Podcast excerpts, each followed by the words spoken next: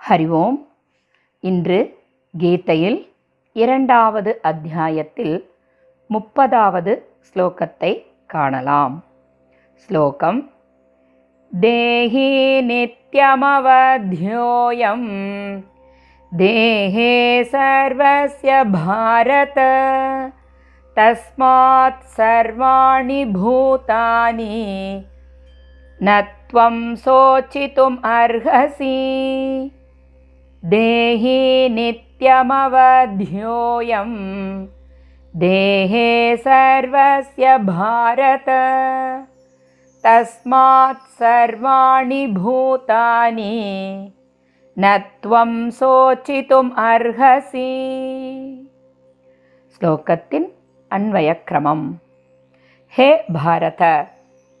सर्वस्य देहे अयं देहि नित्यं அவத்தியக தஸ்மாத் சர்வாணி பூதானி துவம் சோச்சித்தும் ந அர்ஹசி. ஸ்லோகத்தின் பாவார்த்தம். ஹே பரதகுலத் தோன்றலே எல்லோருடைய உடல்களிலும் உறையும் இந்த தேகி அதாவது ஆத்மா எப்பொழுதுமே கொல்லப்பட முடியாதது ஆகும். ஆகவே எல்லா உயிரினங்களுக்காகவும் அதாவது எந்த ஒரு உயிருக்காகவும் நீ வருத்தம் கொள்ள வேண்டாம். ஸ்லோகத்தின் தாத்பரியம். முந்தைய ஸ்லோகத்தில் இந்த ஜீவனின் சிறப்புமிக்க தத்துவத்தை வியப்பாக பார்ப்பதாலோ விவரிப்பதாலோ கேட்பதாலோ எவரும் உணர முடியாது என்றும் இதனை அறிவுபூர்வமாக அறிந்த பின்னர் அவன் தன்னுள் இருக்கும் ஜீவனில் எப்பொழுது லயிக்கின்றானோ அப்பொழுதுதான் தானே தன்னை தன் அனுபவத்தின் மூலம் அறிபவன் என்று விளக்கிய பகவான் மீண்டும் இங்கு ஜீவனின் அழியாத்தன்மையை உறுதிப்படுத்துகின்றார். மனிதன் தேவன் விலங்கு பறவை புழு பூச்சி போன்ற அசையும் பொருள் அசைவற்ற பொருட்கள் ஆகிய எல்லா உயிரினங்களின் உடல்களிலும் உறையும் இந்த ஜீவன் எப்பொழுதும் கொல்லப்பட முடியாதது அதாவது அழிக்க முடியாதது என்று பகவான் கூறுகின்றார். இந்த ஸ்லோகத்தில் கூறப்பட்டுள்ள அவத்தியக என்ற சொல்லுக்கு இரண்டு விதங்களில் பொருள் கொள்ளலாம். ஒன்று கொல்லத்தகாதது. இரண்டு கொல்ல இயலாதது என்பன. ஒன்று கொல்லத்தகாதது என்றால் நாம் கொலை செய்யக்கூடாதது என்பதாகும். உதாரணமாக பசுவை நாம் கொலை செய்யக்கூடாது.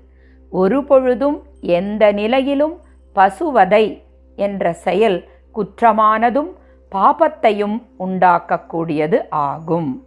இரண்டு கொல்ல இயலாதது என்றால் நம்மால் கொல்ல முடியாதது என்பது ஆகும்.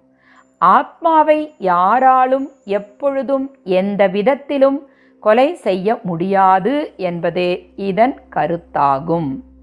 இங்கு உடல் என்பது அழியக்கூடியதே. ஏனெனில் அழிவதே உடலின் இயல்பாகும். ஒவ்வொரு வினாடியும் இந்த உடல் அழிவை நோக்கியே சென்று கொண்டிருக்கின்றது என்பதே உண்மை.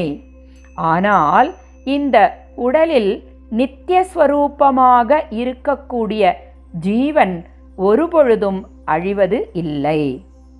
ஹே அர்ஜுனா இந்த கூற்றை கருத்தில் கொண்டு போரில் எந்த ஒரு உயிருக்காகவும் நீ வருத்தம் கொள்ளுதல் கூடாது என்று பகவான் மீண்டும் மீண்டும் வலியுறுத்துகின்றார்.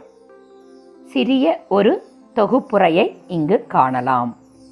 பதினோராவது ஸ்லோகத்திலிருந்து முப்பதாவது ஸ்லோகம் வரை தேகம் தேகி சரீரம் சரீரி உடல் ஜீவன் சத் அசத் நித்தியம் அநித்தியம் அழியாதது அழியக்கூடியது நிலையானது நிலையற்றது என இருமைகளை தனித்தனியாக பகுத்தறியும் வகையில் சிறப்பாக பகவான் விளக்கியுள்ளதை கண்டோம்.